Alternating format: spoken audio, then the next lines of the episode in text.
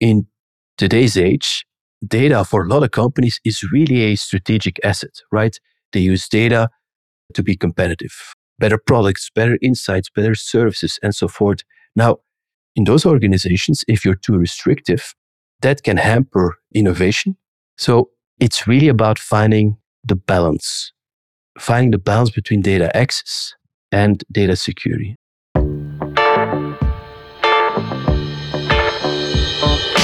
Welcome to Data Framed. This is Richie. Data security is something that every organization needs to get right. If your data sets get stolen, then there's a big risk for disaster when you lose trust with customers and get in trouble with auditors. Today, we're focusing on one particularly fascinating area of data security, namely data access management. As a data scientist, naturally, I want access to every data set, just so I can have a snoop around and see if there's anything useful to me. If I could get my wish, that would make me a huge security risk so, in many organizations, there's a big tension between data scientists and data security professionals. Two things have exacerbated the problem in recent years. Firstly, the size and number of datasets has dramatically increased. And secondly, the rise of AI has made cyber threats more scalable. Today's guest is Bart Vandekerckhove, the CEO and co founder of data security platform Raito.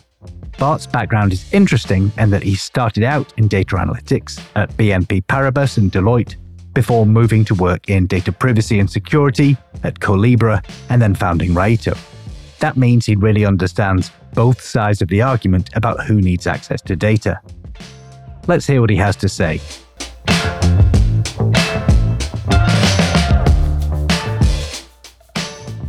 Hi, Bart. Thank you for joining me on the show. Hey, Richie, thank you so much for having me.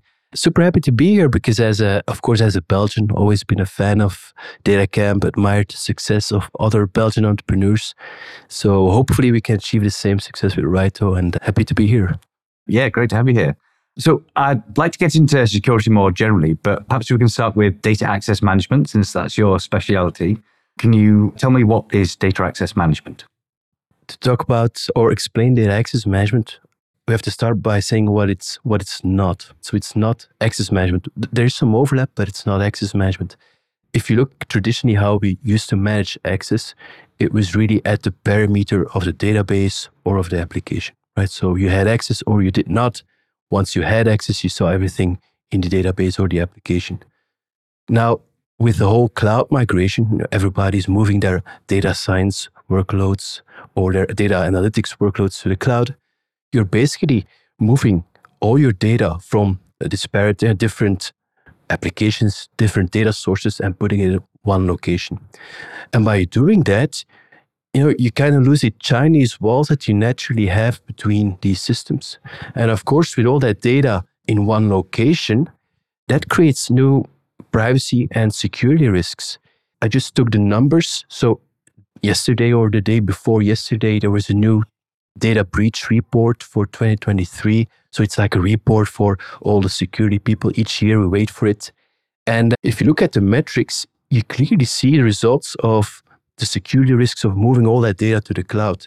It said that more than 60% of data breaches come from web applications. So your, your public data clouds, your Snowflake, your Redshift, your AWS, which are accessible over the internet. More than 60% of those are the source of the data breach.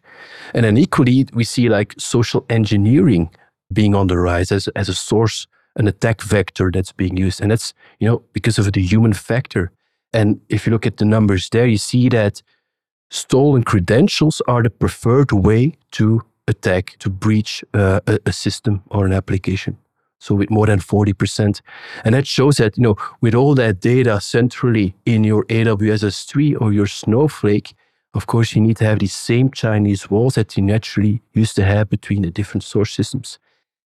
And of course, that means managing access at the most granular level, right? So for a, a warehouse, that means managing access at the table level. In certain cases, even at column or row level. And then if you look at a file system, a blob storage, like or this AWS S3, that means managing access at the file, folder, and so forth. So that's really granular access management, hence the, the word data access management. So access management at the parameter does not work anymore for cloud uh, databases. Now you really have to manage access at the dataset level and hence data access management. That is a really interesting shift that you can't just sort of throw up a firewall and sort of say, okay, we're done. It's actually, you've got to get really into the weeds and decide which, what the access is going to be for like every single data set at quite a sort of refined level. You mentioned some of the downsides or some of the problems that can occur when you don't have good access management, like you can have security breaches. Is there a flip side where there are some benefits you see from doing access management well? Yeah, well, indeed, the predominant reasons to do data access management and do it well is, of course, always security and, and, and privacy, right? So people and, and also your business partners need to trust that you'll use their data in a, in a private and, and secure way. Now, of course, there are some, some benefits involved also. If you look, for instance, at data quality, right? So if you're a data engineer and you're working on a project, maybe you don't want to have the, the, the rights to drop a table. Or maybe in certain cases, you don't want data analysts to have write permissions so that by accident they can, can make mistakes.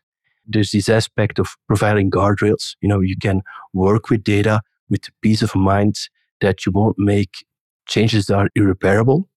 That's something we have one customer that is actually using data access management not to overwhelm the data analysts, right? So they're basically saying, look, this is the data that you need to do your job, right? The data, for instance, that has been refined and in the consumption layer, all the other data, data with bad data quality or data that you don't need, we don't expose you. You can't even see it. You can't even see the metadata that's there just to prevent them from being overwhelmed.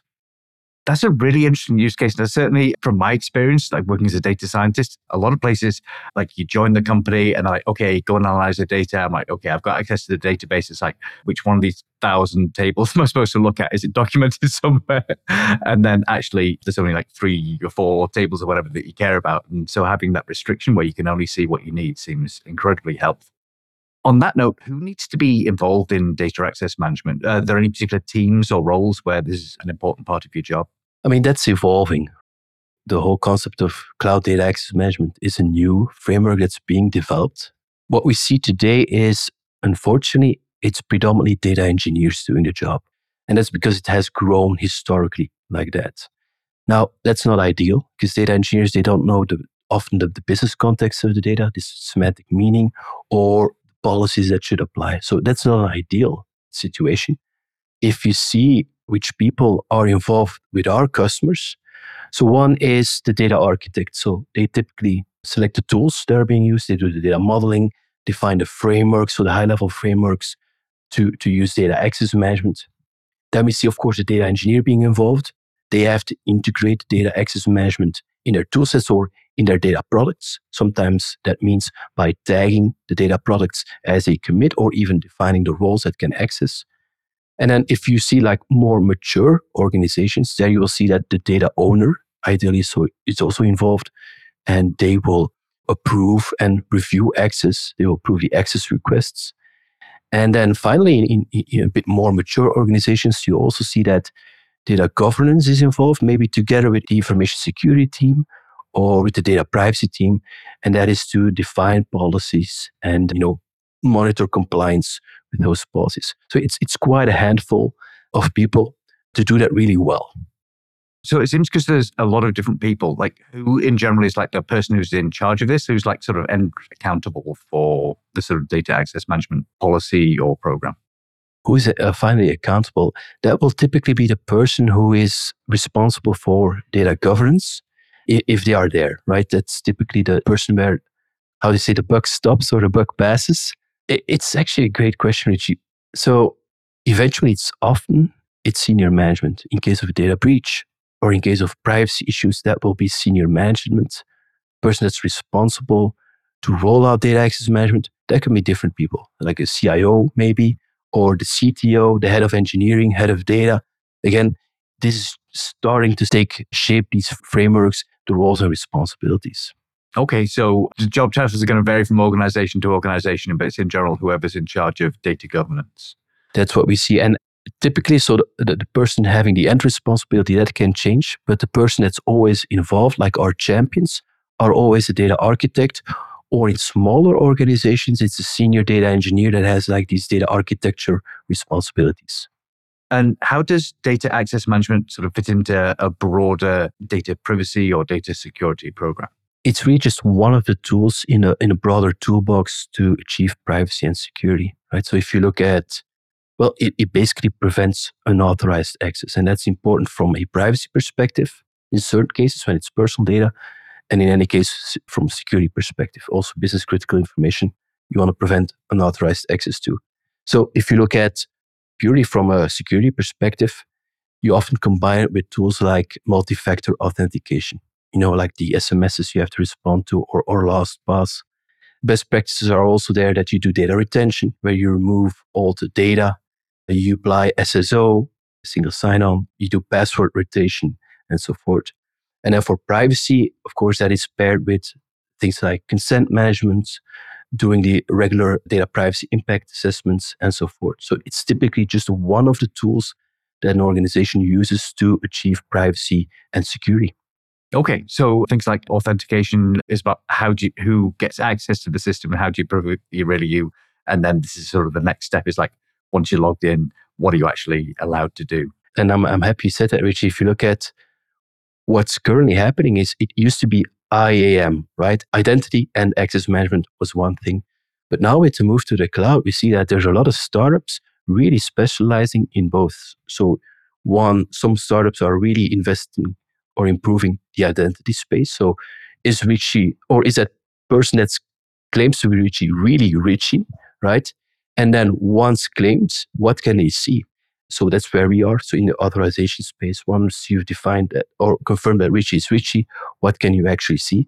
And it's really so much work because of the whole cloud migration. When we, things were still on-prem, this was one thing, IAM, and now it's specializing. And I think eventually that will consolidate again.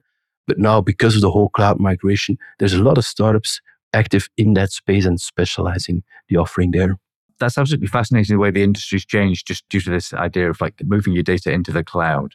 I'd like to ask a lot of this seems to be focused on avoiding disasters. And have you seen any examples of, for example, productivity benefits or other benefits from doing data access management well? It's really about finding the balance. So, finding the balance between data access and data security this is really a hard balance to find. We see some companies that want to move fast and they just give excessive privileges just to move fast and innovate. Of course, there you expose yourself to the security risk of data breaches. A couple of examples there are the Capital One data breach that happened a couple of years back, the, to- the total cost of which was more than 80 million just because of over permissive IAM rules. Equally, there was the Optus data breach in Australia. So Optus had about 10 million customers. They lost 10% of their customers after the data breach. So a million of their customers left and took their business somewhere else. So that's a, the danger of just being over permissive in order to move fast and innovate. Now, on the other hand, if you're too restrictive and you've really secured access very well, there's the risk of, you know, too much red tape and long access request workflows. And in today's age, data for a lot of companies is really a strategic asset. They use data to be competitive, better products, better insights, better services, and so forth. Now, in those organizations, if you're too restrictive, that can hamper innovation, which will really negatively impact your competitive position. So doing that well really means balancing the two, letting your data workers innovate, move fast while also keeping access secure and that is a very hard balance to find. And that's something where currently you see the big tech doing it well, like Airbnb, Uber, they're doing that well because they, they're building their in-house solutions for that. You mentioned it's quite a cultural thing here. So if you have a very risk averse culture, then you probably want to going to want to lock things down a lot more. Perhaps um, if you did with especially sensitive data, you're going to be a bit more risk averse. Whereas if you're perhaps like a startup or a very small business, then you're going to want to be a bit more permissive because perhaps, I don't know, maybe you, you trust your colleagues a bit more. It's easier to trust colleagues in, in that situation when there's only a few people compared to when you've got lots of people. Exactly. And that's also what we're seeing. So, I mean, if you look at the past 10 years, what, what really happened was that data, data analytics really democratized thanks to you know scalable compute, scalable storage. So a lot of teams were able to do data analytics where they previously were not, right? So you see a lot of mid-sized companies started to invest in data as a competitive asset. There was also a lot of new startups, cloud native data driven startups that are using data to compete with the existing incumbents. So through that data democratization, a lot of data teams emerged. And you know, initially they were kind of small. There was a head of data, maybe a couple of data engineers, and their main responsibility was to prove the viability of data. Is there value in data and data analytics? You read it in the magazines, right? But is it also the case for us? So they invest heavily in those, in that infrastructure, the first data products, the first data use cases. And the data teams that were successful now have more data consumers, more data products in the platform, more tools, and so forth. But eventually they kind of ignored everything data access management, data security, because they had to move fast, prove the value first, and the number of data workers and data consumers was limited. You know, it's, if it's just three, you can trust that indeed, Richie, they won't do any privacy and security breaches. And these companies, indeed, now they've reached that initial success. They are looking at ways to improve their data security and data access management. Okay, so it's kind of part of maturing as a company that you want to start thinking about improving your data yep. security. Yep. And does it affect different parts of businesses differently? Like, are there some areas where you might say, okay, we really need to lock down this data or we need to be really secure, and other areas of the business where you think it's maybe less important? I think it really de- depends on the domains and the data that you're using, and also just the number of people, right? So typically you'll start with everything customer data. So in the marketing domain, where you have a lot of data consumers, a lot of data analysts, there typically we see that people start where it's predominantly like service accounts or automated workflows, the need for data access management is less so. Prioritization, in short, typically starts with where you have the most data analysts, the most data, and also the most change, because that's where data access management is hard to do well. Can you tell me a bit more about why having change in your data makes data access management more difficult? It's actually the change aspect combined with the volume that makes it so difficult. So going back to how I started, right, with the Chinese walls that you need in your cloud data warehouses. I mean, if there's no change, you set your access controls once and you're good, right? So that's typically in operational systems. So if you look, for instance, at Raito, our customers, they do it for analytical data because there's so much change. They don't need our solution for operational data because yeah, you set your access controls there once and it's done. The change is very limited.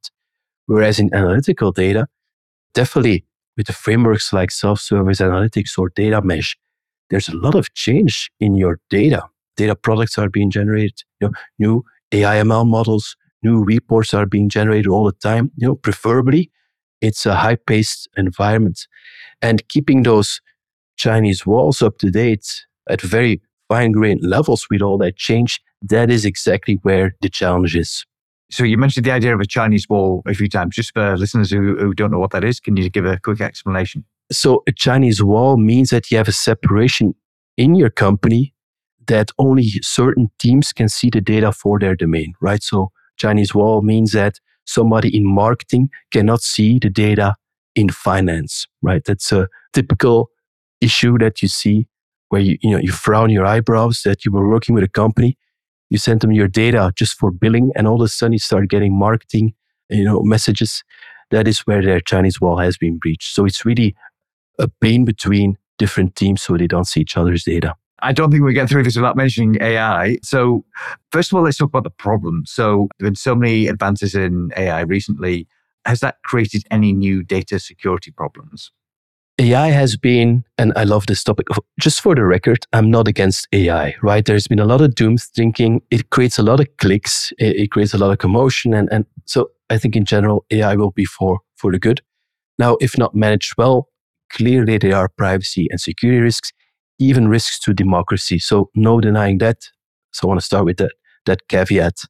Now, issues of the known problems or, or, the impact of AI on privacy, that's a known problem. We've known that for a while now.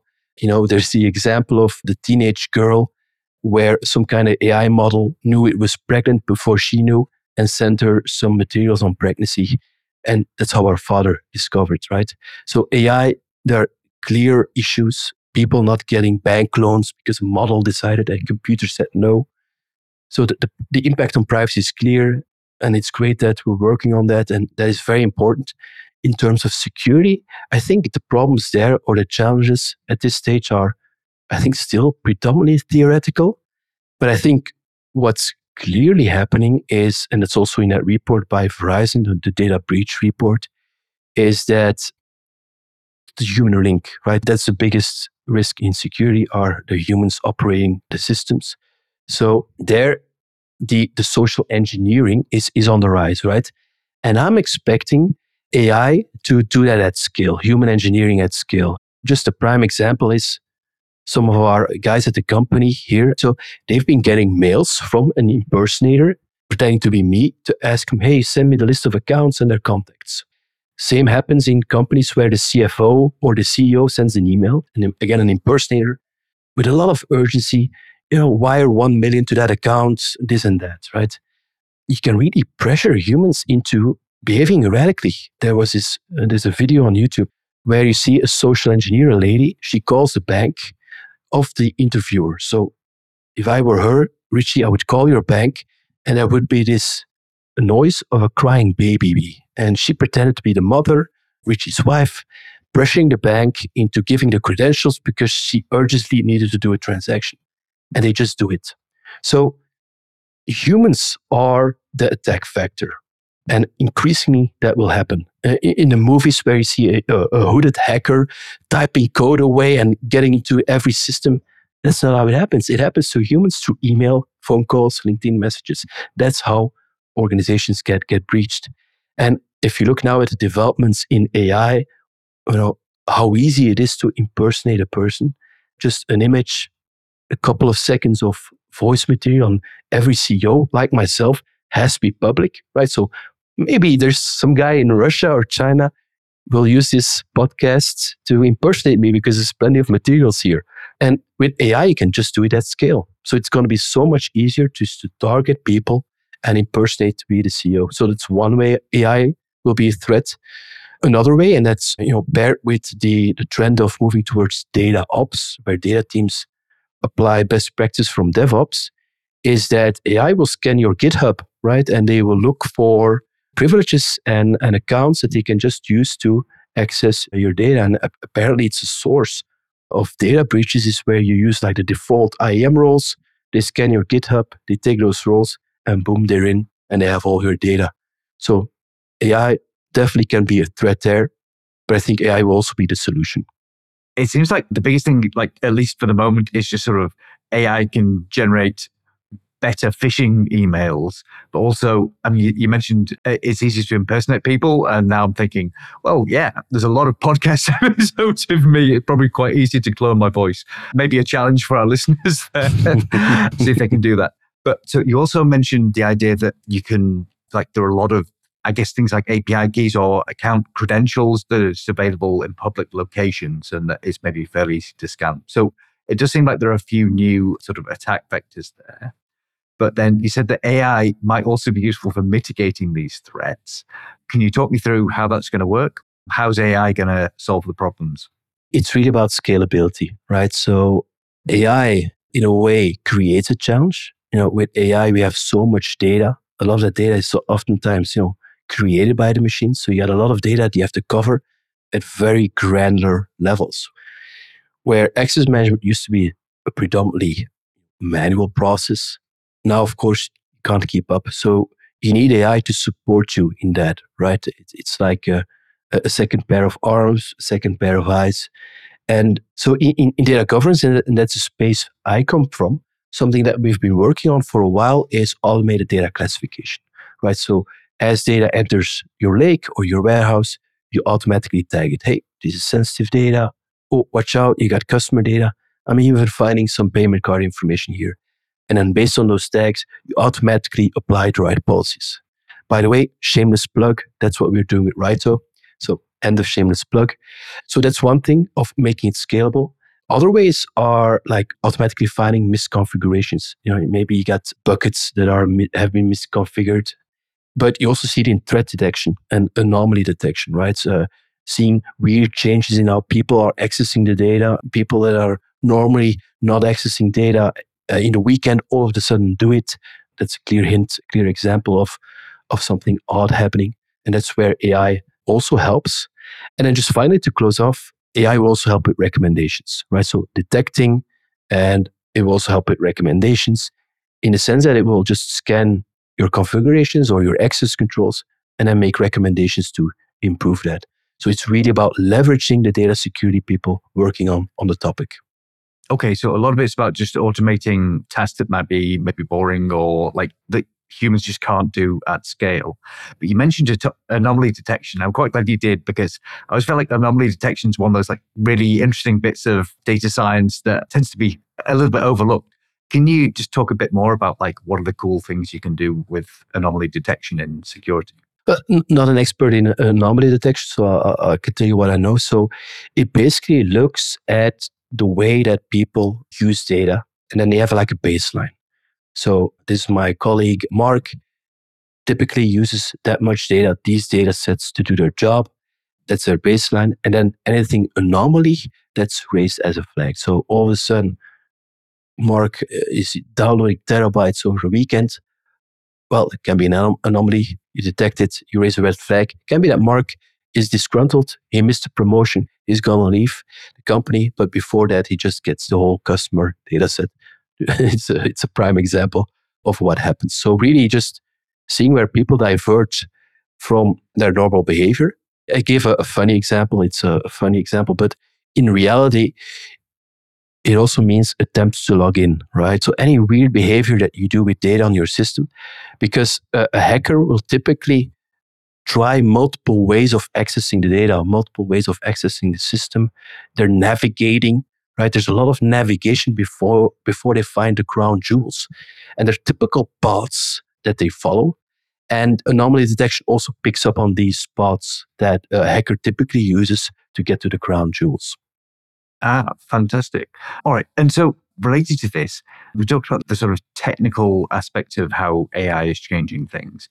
Is AI changing security culture as well? Like I said earlier, the times where you could just do things manually have changed. So the, the pace is much higher, the scale is much higher. So a lot of automation is needed. And then the data security practitioners, you know, there's a slew of tools out there that help use AI to scale data security workflows. So, of course, these tools are becoming more important. They are training in those tools. I think one thing that doesn't change, or maybe I even became became more important, is education. So, AI is going to be used for phishing to get credentials, for social engineering. So, I think if anything, training your employees will become more important. Creating that security and privacy awareness with your colleagues, creating creating the awareness of data, of the value, of the risks associated with data is going to be become more and more important. So that awareness and the training, that's going to become very, very important. I love that you mentioned education and skills. It's uh, one of my favorite topics. So I guess there's a big difference in what the, the data security professionals need to know and what everyone else needs to know. Maybe we'll start with the with the second group. So what are the sort of most important things you think that everyone in your organization needs to know about data security? Like, what's the one thing you'd want to teach them? When you're working in it day by day, you, you will have tendency to say the hundred things that matters, but one thing that matters is people have to realize that data used to be an exhaust. It, it, used to be immaterial, right? You did your process, and out of that came data, and it was just a side effect. Now, data has become for a lot of companies the most strategic asset. So it has a lot of value. But with that value always comes risk, privacy or security risks. Something cannot have value with zero risk. So the one thing that is important for people to realize is data is valuable, hence it is risky. So never make rash decisions when people are pushing you to do something with the data that doesn't feel right. Don't do it. Just hold off think about it, take a breather, and then just think about best practices. So, number one lesson is as with anything, data, when it has value, it's also risky. So be careful with it. That seems like great advice. Just remembering, yeah, this is a valuable thing, not just some numbers on a screen. Yeah. and so, yeah, it's something you need to protect. And related to that, for the people who are data security professionals, is there something that you think, due to all these recent changes, they might have a misconception and that there's something that they used to believe and is now wrong? Something that we're seeing is uh, uh this is not something general, but what we're seeing is where typically, or more specifically, where data access management projects typically fail is where they try to do too much at once. So, if anything, if you want to improve data access management or data security, just go for the least intrusive path and start from your current state. Just get a good sense of what are the business requirements? What is a business strategy? How does data strategy support your business strategy? And then what does it mean in how we're going to use data and hence how we have to manage access to it? Get a good sense of that, then understand how you're currently managing access. What are the usage patterns? See where is a discrepancy between the, the preferred ways of uh, managing access and the actual ways of managing access, and then just gradually moving to uh, a better state. And then each time iterating, reassessing, reevaluating, adjusting where, where needed, and then just gradually expand the scope of the program. Where we've seen it fail is the companies that have not. Let's be honest, data access management for most people is not sexy. Like the data scientists, they don't care, right? Actually, they want their admin privileges. Same for data engineers. It's it's it's more of a of something that prevents them from doing the things they want to do. So they're not waiting for you just to disrupt data operations to improve data access management and data security. So that's the number one piece of advice is just do it incrementally, gradually, prove the value early and along the way, and just as you've proven the value, expand the, the scope of the program. I think it's very true. It's maybe something that people just want to set once and then forget about it because you know they've got other things to do.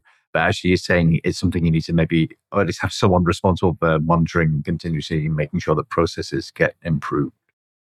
Are there any other common mistakes beyond just not doing anything about this? So, do organizations just make any big mistakes around this? Yeah, well, the, the most common mistake is thinking the tool will fix everything. Actually, I hope I'm not doing harm to Raito in this way uh, as a vendor, right? But everything starts with culture. Everything starts with people and process. So just buying a tool and thinking it will act as a silver bullet is not a guarantee. And I love to use the example of Facebook. And I know I'm jumping on the bandwagon here, but actually Facebook has great technology in terms of data classification and automated access controls. Yet it's privacy breach, security breach after another. So it shows that culture really matters more than the tools, even best tools. If the culture is not there, it's not going to work. In that case, do you have any advice for maybe what constitutes a good culture to begin with?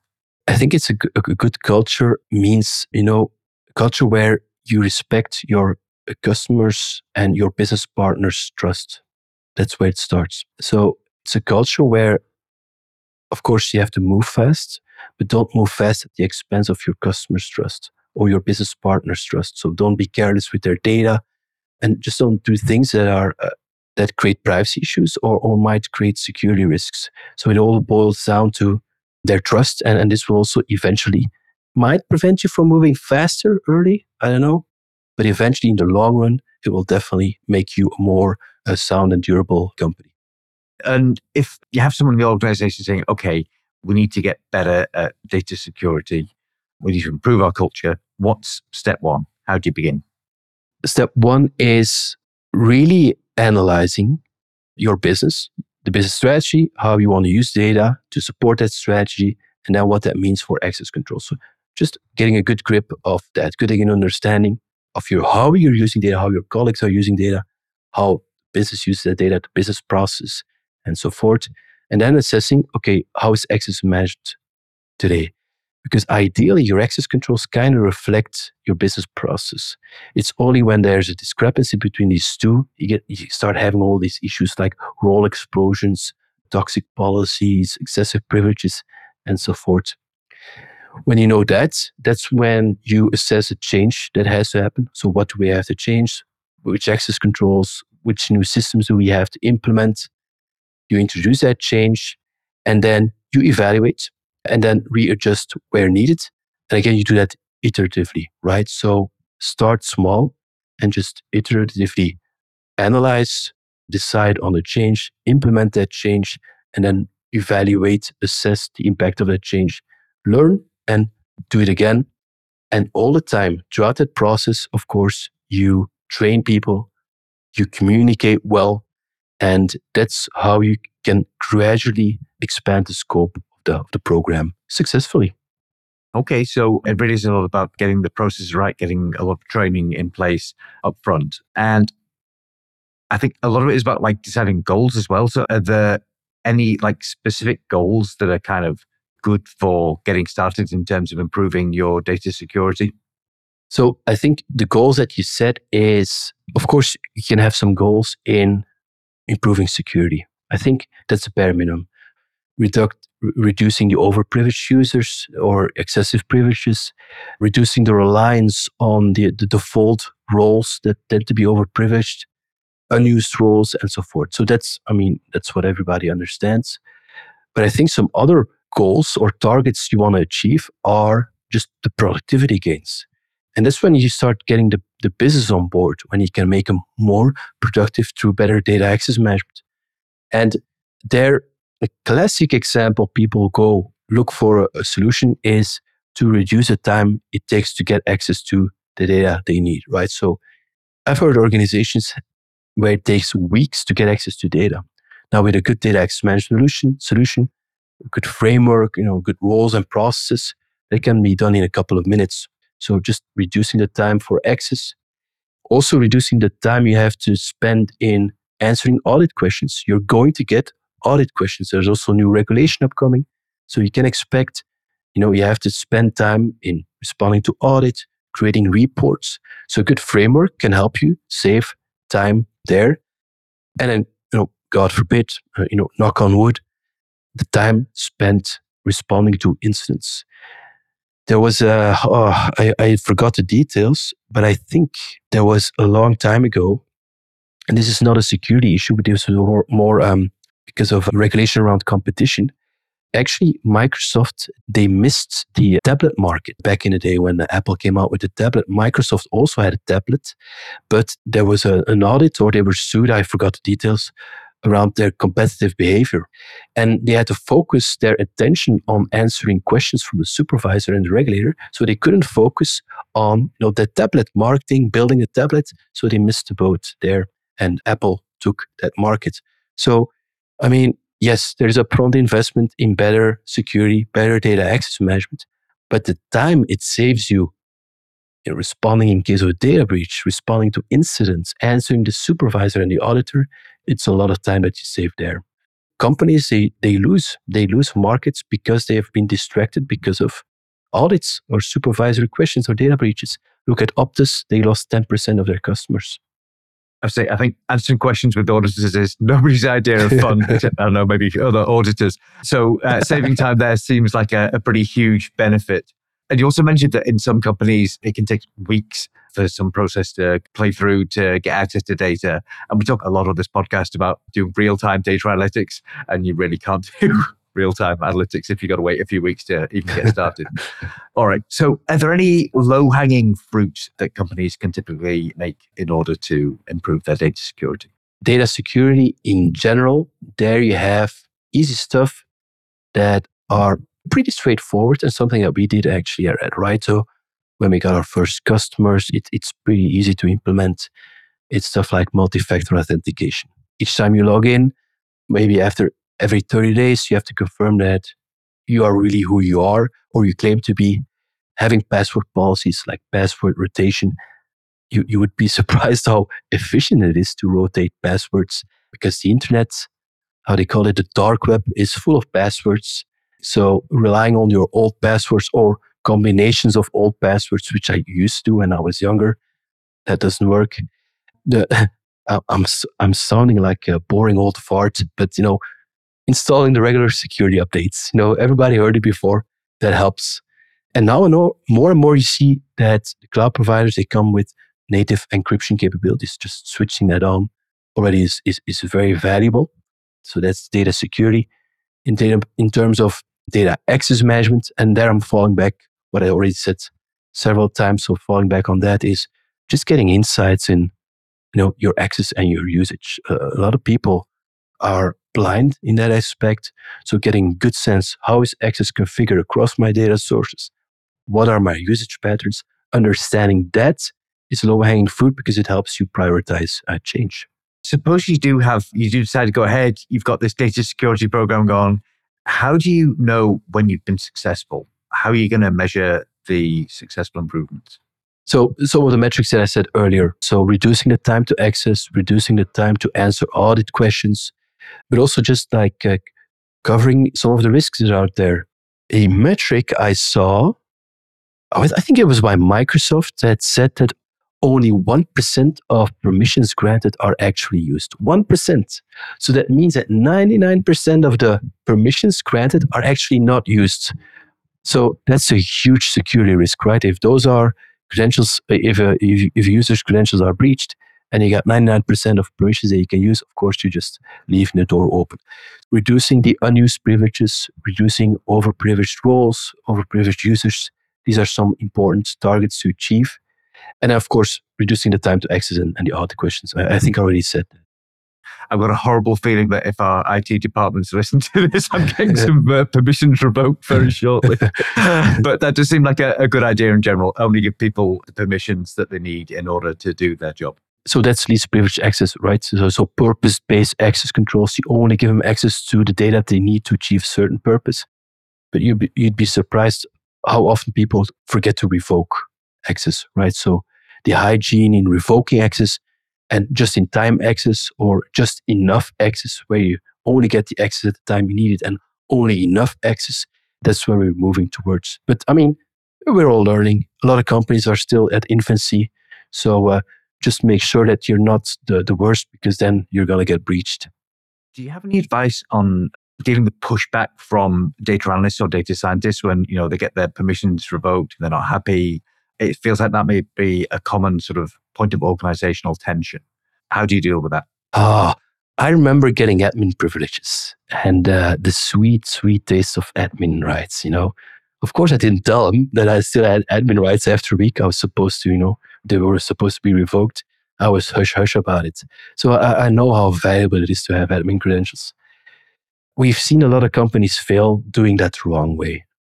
Actually, you, when, you, when you have to roll out data access management, you're kind of putting your name and fame and your career on the line in the company. That's why a lot of people are hesitant to be the person doing that, right? Because if you take away privileges and you don't give anything in return, you're bound to fail, right? Because they're going to work around you. They're going to find ways to work around your security. So it all starts with good process to get the access. I, I'm really in favor of just removing unused privileges for data analysts. But then, of course, in return, when they need that access again to do their jobs, then it needs to be super straightforward to get that access. And again, something we're working, we're help, that's something Raito helps with. But more important, it requires good process you know, you need to assign owners to prove access and you need to have good workflow in place to request access, configure permissions, and then have an audit log of that all. And before we wrap up, is there anything you're working on at Raito at the moment that you're particularly excited about? Yeah. Oh, wow. That's a funnily or surprisingly seamless question. So, what I was just saying about, you know, automatically un- removing unused access, that's something we're working on with the policy recommender. So we have this AI module. Some of our some of our engineers actually use that work at CERN and have PhDs in, in physics. So we have the right people to do that. But there, in return, of course, we also have the concept of pre-approved access. At Gartner, they call it birthright access, but I prefer pre-approved. That's less dramatic, and it basically means that you know if you have to do a certain job, that access can be pre-approved. So when you request it, it will be automatically granted. And then another way of automating that we're working on, or automation that we're working on, are tag based policies, where you can set policies on the data attributes and the user attributes. Again, you can write a policy that says if somebody in marketing requests access to customer data for churn analysis, just automatically approve it. Maybe reduce access for a month and then automatically revoke it. So we just bring in the automation. That's what we're currently uh, working on. Okay, so really just about saving people the hassle of, of having to mess about this manually. That sounds uh, very useful. Perfect pitch. nice. All right, super. Uh, do you have any final advice for organizations wanting to improve their data security? Don't start too soon, but also don't wait too long either. So if you're still proving the value of data analytics and you're a small number of data consumers and you don't have a lot of data, yeah, I mean, who cares, right? Um, focus on proving the value first. But soon as you see that it's taking traction, you start getting more data consumers on the platform, more and more data, or, or you start seeing more tools being used.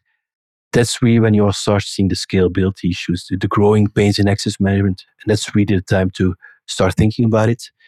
The longer you wait, of course, the harder it will be to retrofit. So you know, find that sweet spot. And that's typically where you see long access request workflows or questions around data access and usage observability. No, that's the right about the right time to start thinking about it. All right. So not too fast, not too slow. Just yeah. find the sweet spot. The Goldilocks approach. All yeah, right. yeah. Fantastic. okay. Thank you very much for your time, Bart. It's been great having you on the show. All right. Thank you uh, very much for having me.